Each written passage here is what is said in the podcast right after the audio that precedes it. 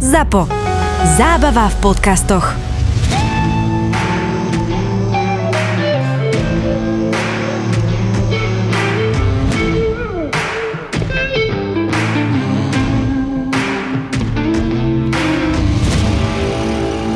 Ahoj si mi, tak uh, Ahoj, Veri.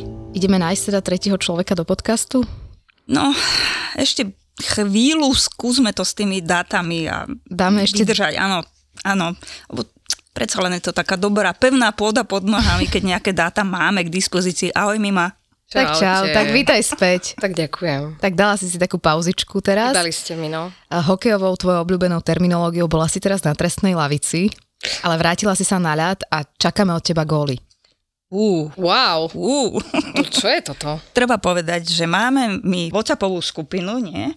kde riešime teda, že kedy bude podcast. A do toho sa to v jednej chvíli zvrhlo na hokejový podcast, kde sa na mňa vyrútilo asi 300 tisíc WhatsAppových pripomienok. Čiže podtón dnešnej debaty je definovaný WhatsAppovou skupinou. Vidím, že naše whatsappovanie prináša výsledky. Je to tak, srdcom Spišská nová ves? Tak, takto, takto bude podtitul tohto podcastu.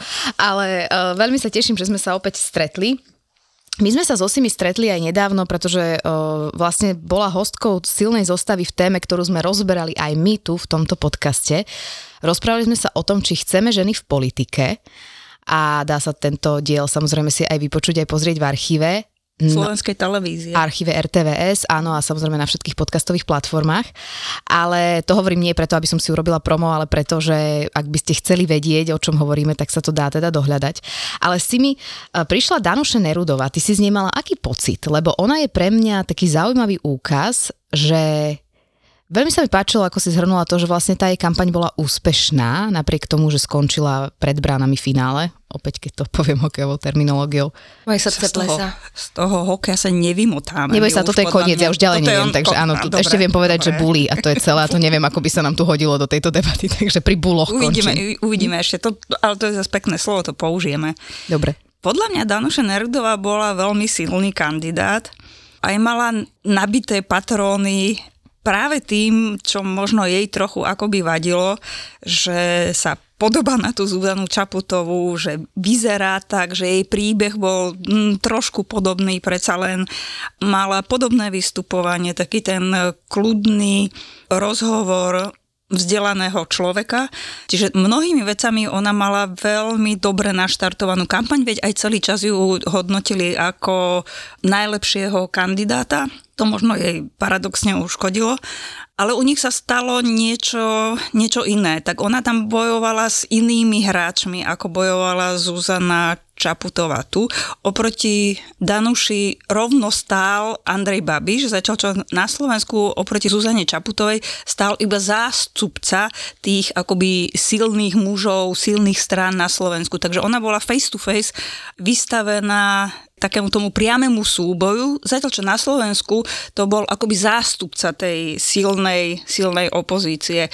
Takže Akože- tam sa vlastne stalo veľmi podobné, veď um, teda bohužiaľ pre ňu to bolo, že ona zahrala toho Roberta Mistrika, ako sa to stalo u nás. Proste ona sa vzdala tej kandidatúry, čo veľmi oceňujem a myslím si, že to je niečo, čo jej pridalo obrovské pozitíva pre jej budúcu kariéru, ktorú aj spomenula, že asi bude mať. Tak ona sa nevzdala, ona podporila okamžite vlastne Petra Pavla, ona skončila pred tými bránami toho finále. Vieš, ale áno, No, ale to okamžite aj, áno. To aj Robert Mistrik. Áno, ale ako vlastne ona, ona povedala hneď, oni majú najsledovanejší uh, bíril mm, na svete dokonca hovoril ten Áno, jej robí to aj, aj e, Šimečka to robí. A že, no dobré, ale tak túto majú najsledovanejší Biril, lebo keď oznamovala, že podporuje teda v druhom kole Petra Pavla, tak to urobila cez ten Biril. To je také ako Instagram, ale ešte tam máš také malé okienko, takže ona je že super podkutá v tomto. Koncept toho je, toho Naučite Biril je to. to, že, že ty robíš rozhovor, ja, akože napríklad ja s tebou, mám na teba namierenú kameru, ale, tá, ale ten telefon sníva zároveň aj mňa, čiže, čiže e, človek, ktorý to sleduje, vidí obidvoch, e, obidve strany mince. Mm-hmm. Ja som s Danušou Nerudovou sedela v jednej panelovej diskusie. Ona je ekonomka. Ona je ekonomka. Um, bolo to v roku 2020, keď sme všetci robili konferencie ešte online, pretože tu zúrila plne pandémia. Neviem, pre jeden európsky portál slovenský sme diskutovali o tom, že ako, ako COVID zasiahne do, do, do štruktúry ekonomiky, ako sa z toho dostaneme, respektíve sa z toho vôbec nedostaneme.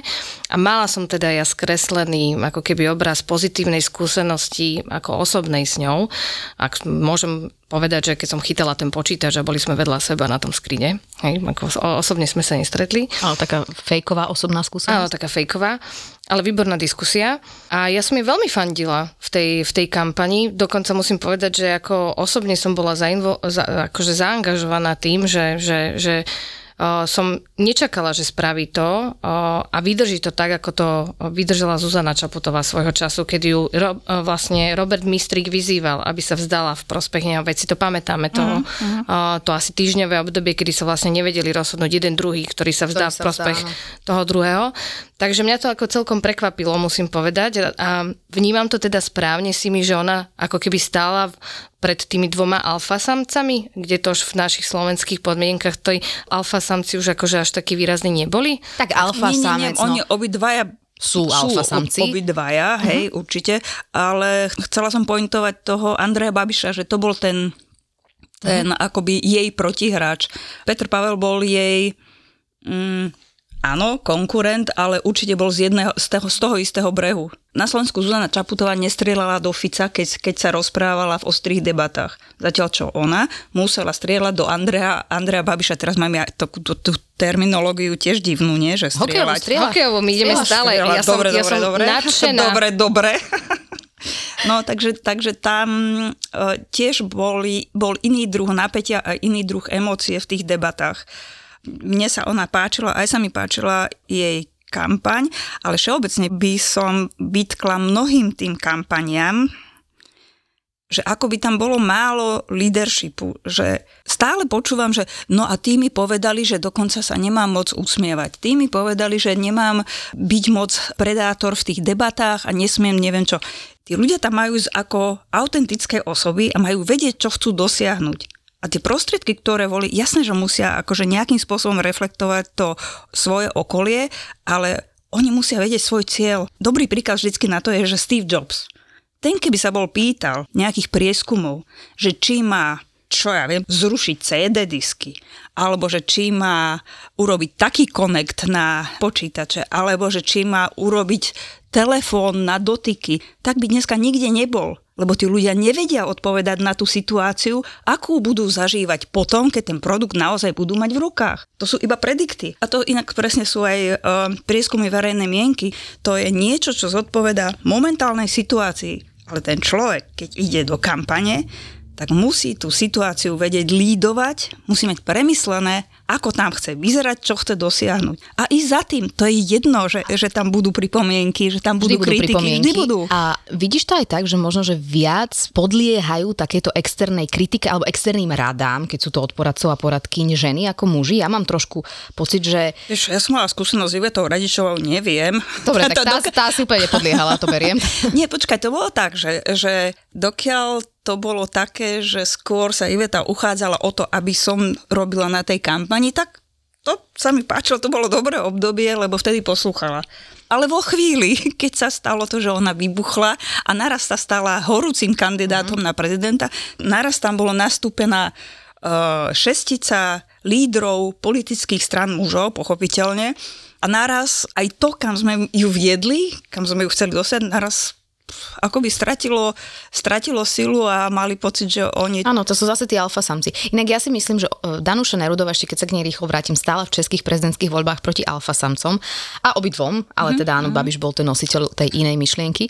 A zatiaľ Zuzana Čaputová mala iba takého alfa samčeka, že ten Ševčovič bol taký nie až taký akože úplne no, e, samcoidný, hej. No. Čo, z môjho pohľadu je aj dobrá, dobrá vlastnosť. Ano. Je otázne, že či ho, či ho dobre pozicionovali. No zasa, áno, takú Simonu. On bol taký ten naškrobený európsky alfa áno, samček. Úplne asi nerozrážal Áno, a pre, potom presne mu povedali, že teraz poď vypražať rezne, to bude vyzerať také Také, také domáce. Doma, také domáce, také láskavé. No, také láska. A rozdávať ružičky na ten deň žien. No, ale tak poďme. to už je taký folklór zase to, áno. To áno, ale robiť rezne není láskavé. Robiť rezne nie je láskavé hlavne voči vášmu gastrointestinálnemu traktu, takže... Uha, Uh, ne, nerobte rezne v kampani. slovo by som dlho cvičila, než by som ho Ja som ho tiež dala až na druhý krát, takže ešte stále mám nejaké rezervy.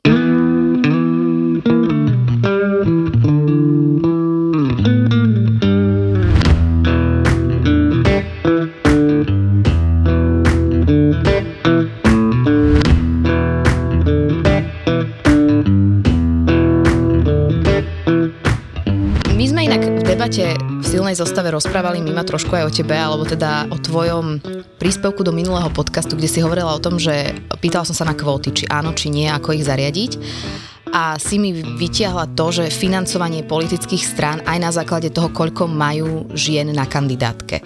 Ono je to už niekde reálna myšlienka, alebo vedeli by sme sa tým na Slovensku inšpirovať, alebo ako je táto myšlienka vyvinutá, alebo si to ty vymyslela? Práve sme sa chvíľočku predtým uh, so Simi o tom bavili. Ja som na to narazila prvýkrát v roku 2017, 16-17, keď som bola v štátoch, pretože o tom sa intenzívne bavili v demokratickej strane, ako dostať ženy viacej v podstate do popredia Nancy Pelosi, Kamala Harris. Do politického života. Presne hej. tak. Do, a, a skončilo to na tom, že oni videli významný náraz žien na tej štátnej úrovni a lokálnej úrovni v tých ich distriktoch, ale proste ten presun do tej federálnej politiky bol vždycky problémov.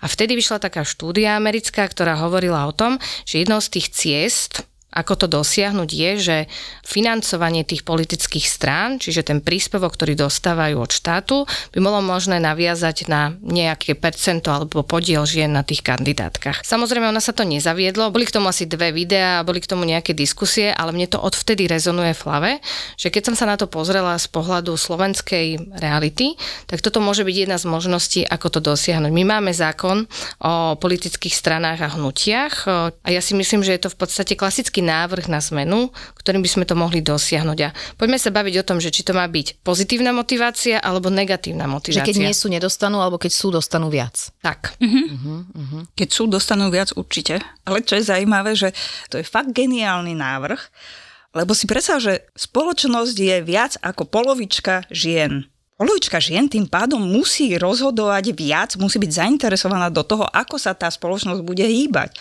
Čiže táto anomália, že 51% ľudí na Slovensku sú ženy a iba, dobre, veľké iba, dám 49% sú muži a pritom tí muži sú v politike a rozka- no, rozkazujú, e, vytvárajú to legislatívne prostredie, že ako žiť kázať ženám, že či majú, že nechcem ísť teraz do, de, do detailov, je, je vlastne absurdná situácia. Čiže ak by takýto zákon alebo vôbec takáto iniciatíva vzýšla, tak si predstav tu implement, že čo by sa vlastne stalo, Stalo by sa, že teraz boli, budú vyhlásené voľby a teraz by tí nafúkaní predsedovia politických strán, a teraz som taká trošku akože nevrlá na nich, by museli, museli normálne obehávať ženy, museli kampaňovať na to, ako získať ženy na svoju kandidátku, a museli, lebo budú mať viac peňazí. No, a museli by im vytvárať vlastne akože extra podmienky áno, na to, presne, aby, že áno. poď ku mne, u nás budeš mať toto. Áno, a, ja presne. som totiž to úplne náhodou, keď sme donatáčali tú silnú zostavu, tak akorát vychádzal Eduard Heger zo štúdia, kde nakrúcali pre RTVS Interview 24.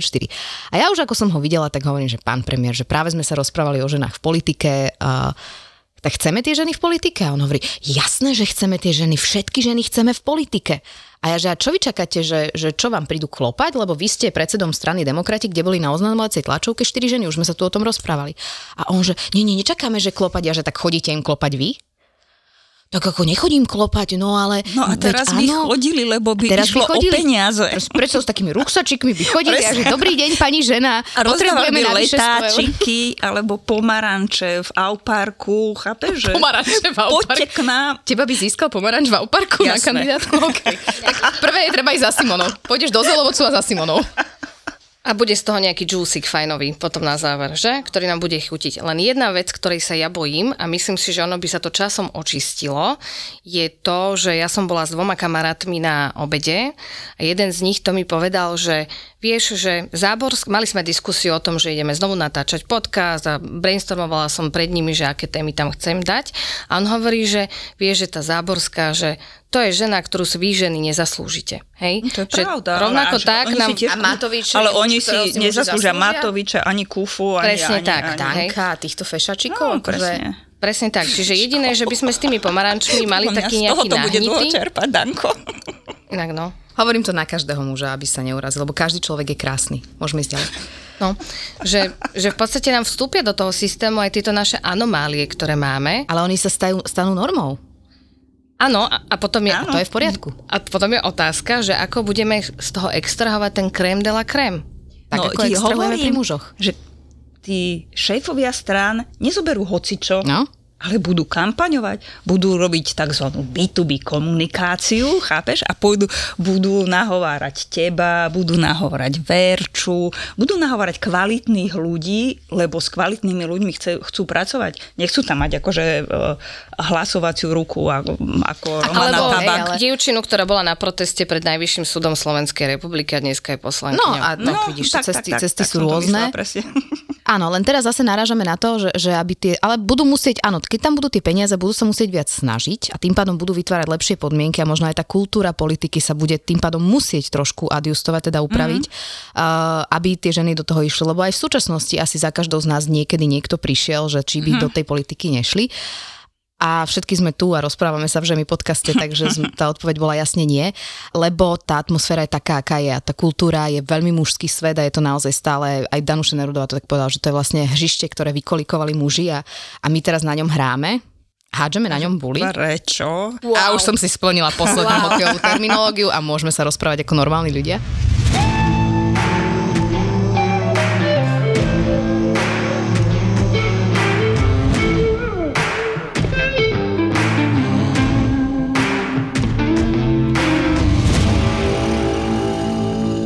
Národnej rade Slovenskej republiky máme teraz vyše 200 návrhov zákonov pánov poslancov a pánov, pani poslankyň a znovu máme tie interrupcie na, na tom stole. No lebo to je také, že Vôbec to neviem, celé čo je dám nemravné, ako sa chovajú. Je to v záchrane ich 5000 mesačného platu, akože urobia akúkoľvek nehorázne neslušnú vec, že pripravia hociaké návrhy bez, bez toho, aby to prešlo nejakou vládou, bez toho, aby to prešlo nejakou, nejakou naozajstnou uh, debatou odborníkov. Je to naozaj škandalozne, čo sa deje v tom parlamente. A to, že tam je znovu tento návrh, tak to už Len si mi, vieš, ono sa ten zákon volá o pomoci tehotným ženám. No a to je moja téma, čo vždycky, vždycky hovorím, že a myslím, že s tým hodne začal Igor Matovič, že proste vykráda slovám významy, pomenúva veci vlastne v úplnej kontradikcii, v úplnom opozite k tomu, čo tie veci znamenajú.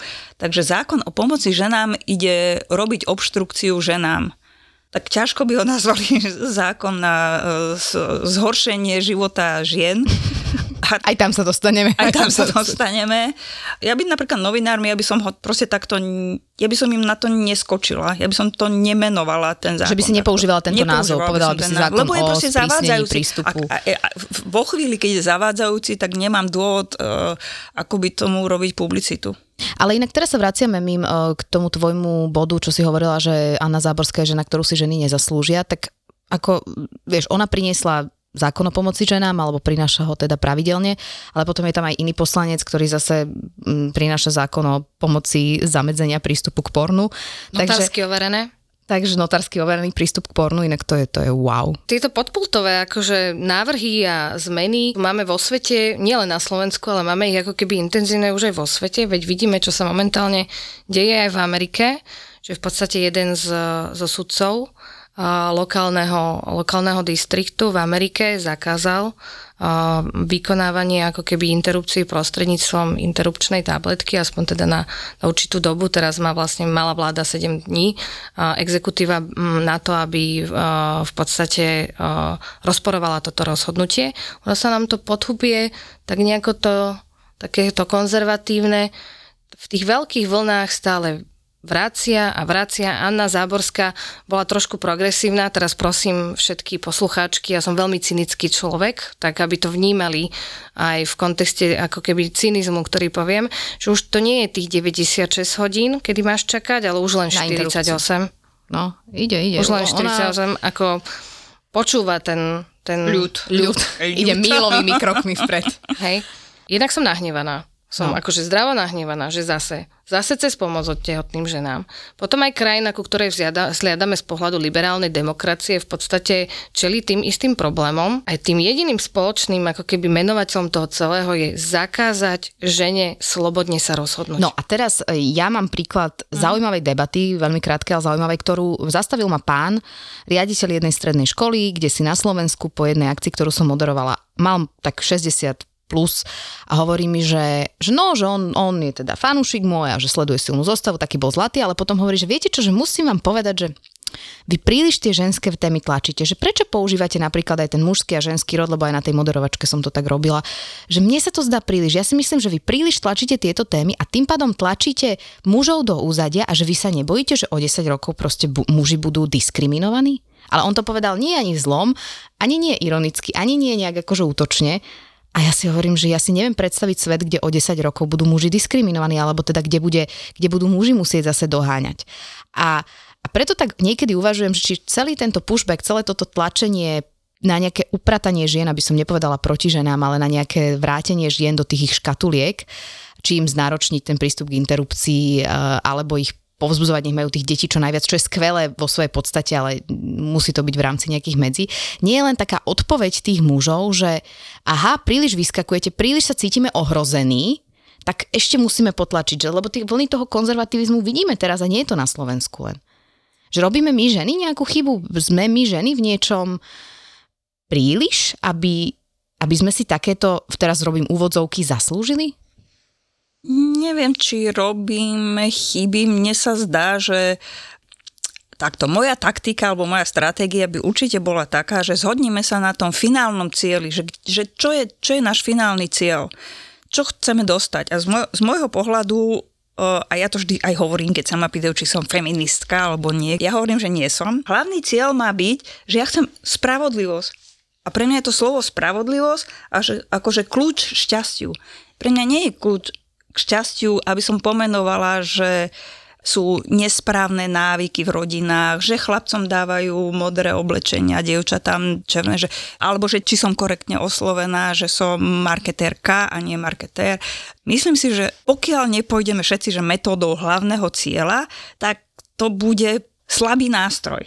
Že sa nám to rozpadne. Takže pre mňa je dôležité, že proste spravodlivosť. Ale ty no? sa k tomu cieľu musíš dostať nejakými krokmi. A to sú tie kroky, ktoré či to sa nazveš feministka, pre mňa to je bežné slovo, ktoré označuje človeka, ktorý je za rovnosť príležitosti. Vidíš to a už sa vadí. Už Hej. sa vadí. A zaujíma sa o ženské A zaujíma téme. sa a, o, a myslím si, že áno, má zlé PR to slovo, berie, malo by to prejsť nejakým rebrandingom, chopte sa toho, ale vo svojej podstate to slovo je úplne neškodné, ale vyjadruje to, čo si myslím, že väčšina ľudí, aspoň v našom okolí, tak má a ty tými krokmi, aj tým rozdeľovaním toho oblečenia, alebo proste správnym používaním mužského, ženského rodu, prídavných mien a podobne, vlastne naplňaš tie malé kroky, ktoré majú viesť k tomu hlavnému cieľu tej spravodlivosti. Hovoríš úplne správne, ale Lebo vieš, prípade, prepáč, že... ale vieš, ako uh-huh. ublíži tej téme, keď silná a, a múdra a uh, výrazná žena, ako si ty, ako je Danuša Nerudová, lebo ona povedala toto isté, že ona povedala v nejakom rozhovore, že nie je feministka, ale je za rovnosť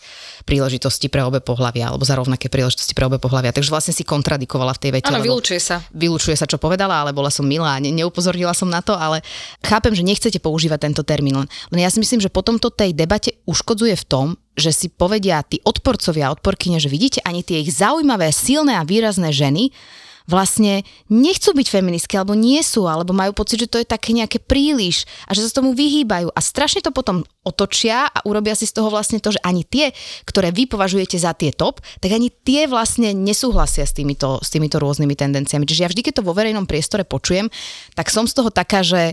Mrzutá. Mrzutá. Ako teraz je. Nie, nie, ja nie som mrzutá, ja som nahnevaná teraz. Dobre, nie, nie, sme nie. o stupeň vyššie, ale ja som povedať, že ty si to povedala, že uh, za rovnosť príležitosti, ale to je moja pointa. Moja pointa je akoby vyššia hodnota v nastavení priorit človeka a to je spravodlivosť. To je niečo úplne iné ako, ako rovnosť príležitosti. Ale to je jedna z častí tej spravodlivosti. A keď sa jedna bavíme časť, o ženských a to, a to chcem práve, a to chcem práve povedať. Právach, tak... No ale že keď rozobereš tú veľkú hodnotu, že spravodlivosť na podhodnoty, no tak potom takto rozdeliš tú, tú cieľovú skupinu.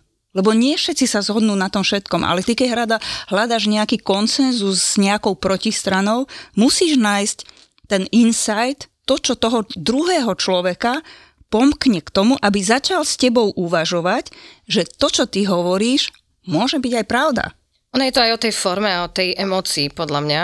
A lebo, inak počkaj, než... prepač, lebo keď povieš rovnosť príležitosti, tak to ešte, no jak, čo to muži pôjdu rodiť a už si v, už si v konflikte. Ale to je, ale, to je nulový argument, to je nezmyselný ale to argument. Je, no, to sa tebe nepáči, ale to oni majú. Iba treba rešpektovať, že, že s čím oni, oni akoby bojujú, čo, čo sú ich zbranie. Že ja chcem, dosi- ja chcem ich dosia- dostať Čiže na si svoju myslíš, stranu. že muž, ktorý by ti normálne, alebo žena, ktorá by ti dala argument, že ale teda muži nemôžu, nech idú muži rodiť, tak toho muža presvedčíš argumentom spravodlivosti a vyššieho počkaj, princípu. ale to nie je tá príležitosť to povedať.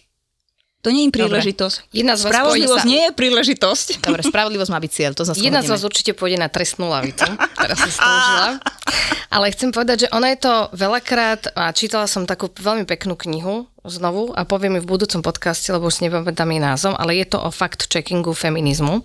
A hovorí sa tam veľa o tom, že je to o forme emócií, pretože uh, v Amerike uh, sú ženy zvyknuté, že keď sa povie slovo feministka, tak si vždycky na deň žien predstavia ženy kráčajúce uh, s viceprezidentkou, so sudkyňami Najvyššieho súdu, s veľkými hviezdami, aj herečky a, a rôzne speváčky v podstate pochudujú tou Pennsylvania Avenue smerom k, uh, Bielemu domu? a- k Bielemu domu, kde, kde všetci vidia, že pokojným spôsobom sa prejavujú práva žien na to, aby sme sa my, ženy, v podstate mali v tej krajine lepšie. Je to už na Slovensku, ja sa veľmi ospravedlňujem, ale keď sa povie, že som feministka, tak dostanem 3 z 10 odpovedí. To si, tá, to si tá, ktorá chodí a kričí s tou bielou pekná. lopatkou. A nie si pekná A nie si pekná. Nenosíš pod prsenku a neholíš sa.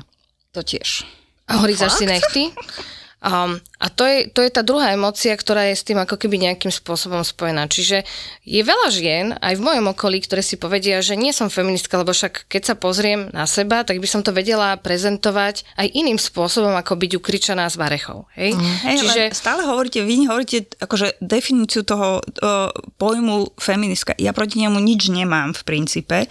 Ani nemám nič proti tým nástrojom, ktoré sú úplne správne a sú nutné, lebo bez toho sa nedá pohnúť, ktoré, ktoré um, feministky používajú na to, aby, aby sa zviniteľne, aby zlepšovali to proste. Nič proti tomu nemám. Ale viem, že keď vedieš krízový rozhovor a keď potrebuješ konsenzus, keď ho chceš dosiahnuť, tak ty musíš nájsť nejaké spoločné styčné body. A ten spoločný styč, styčný bod je niekde hodnota, ktorá je nad všetkými týmito hodnotami a to je proste spravodlivosť. Tak budeme Preto máme aj my, my ženy, že ľudské práva sú ženské práva, alebo ženské práva sú ľudské práva. A tam to je, to je spravodlivosť. To není, že ženy chcú niekam ísť ďalej, proste iba spravodlivosť. Koncept, pojem, hodnota. v podstate máte obidve pravdu, len E, Teraz sme v remíze, sme v Áno, remíze a ideme na predlženie. nie, ideme do toho trestného strieľania, ktoré No tak poď. inak No, hýbaj. akože ten zvolen si. No. Proti tej spišskej no FC. Ok, vraciame sa do boja o finále.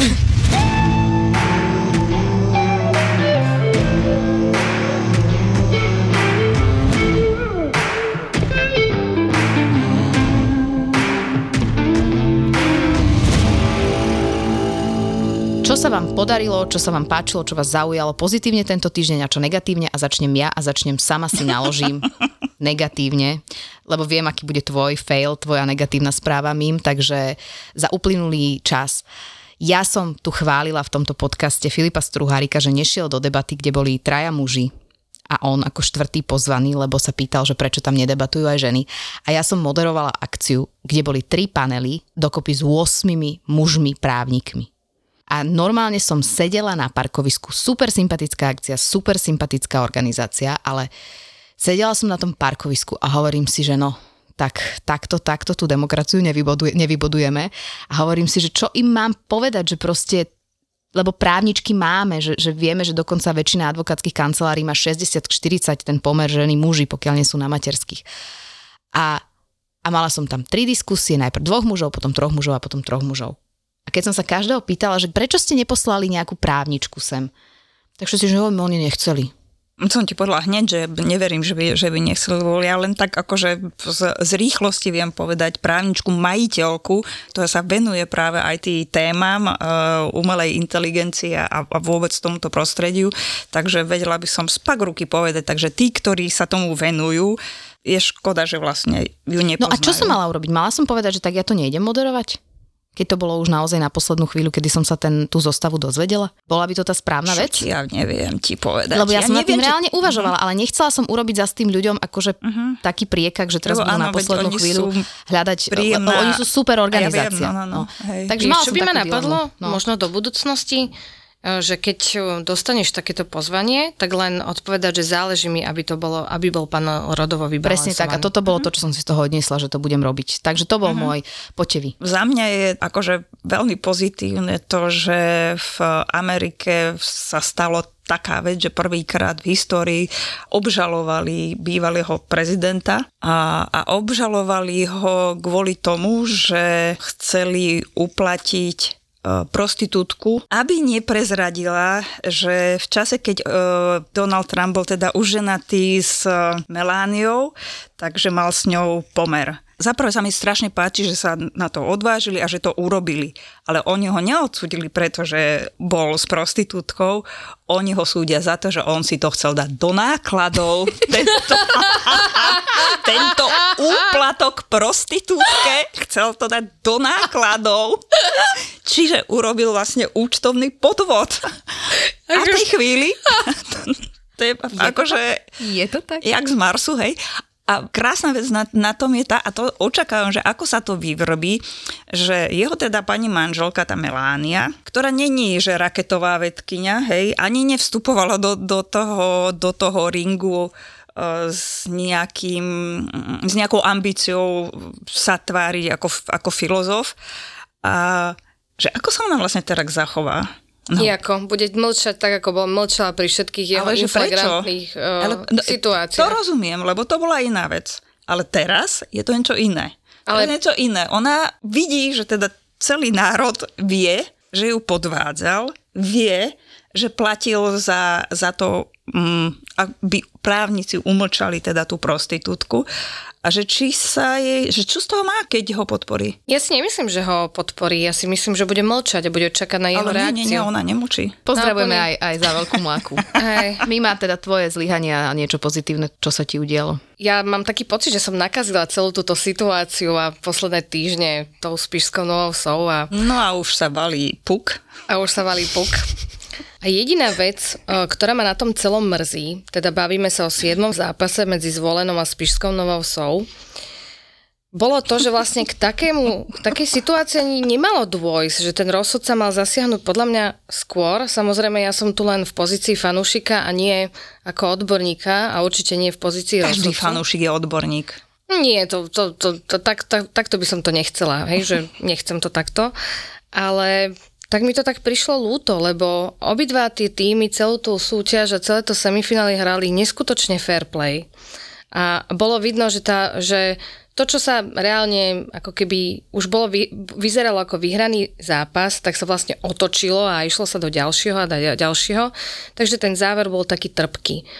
Ale krásne na tom celom bolo, že s tými mojimi deťmi dvoma som to celé odsledovala a v momentoch, kedy som mala ísť kúpať a tie deti mali ísť do postele a ten semifinálový zápas stále trval, sa celá naša rodina zastavila, lebo mama chce pozerať fu- uh, futbal. Ježiš, hokej. Mama chce pozerať hokej. Toto je paródia na rozhovor. Áno, paródia na Dobre. športových fanúšikov. Mima, ty prídeš o nervy a, a ešte to zle pomenuješ, ten šport. Proste to je, ja som, ja neviem úplne, že kam sme sa mi dostali. Ja neviem, neviem, neviem. Ale chápem, stmelili ste sa ako rodina, lebo mama chcela pozerať hokej. So, jak sme si písali, jak sme to celé prežívali. A, a normálne, že my ženy sme to ťahali v tom, tom mužskom svete, že bol pre nás ten hokej akože dôležitý, ako sa to povyvíja. A ja som, ja som to zažila možno druhý alebo tretíkrát v živote, že, že my ženy sme si povedali, že to je dôležitá téma pre nás a zastaví sa celý svet, len aby sme vedeli, ako to dopadne. A zase to len ukazuje, že vlastne nich nás počúvajú aj muži, lebo sa tu dozvedia také veci o hokeji, čo nevedeli. Presne. Že Napríklad, že vlastne už vieme futbal. rozdiel medzi futbalom a hokejom a vieme použiť aj metafory hokejové. Takže všetkých fanúšikov hokejových A máme tu podcastov, aj dobré návody, ako optimalizovať účtovníctvo. keď využívate nejaké služby, takže podľa mňa sa to oplatí. Ďakujem veľmi pekne za opäť príjemný rozhovor a z Pišskej Novej Vsi fandíme v budúcej sezóne. Určite. Určite. Majte sa krásne. Čaute.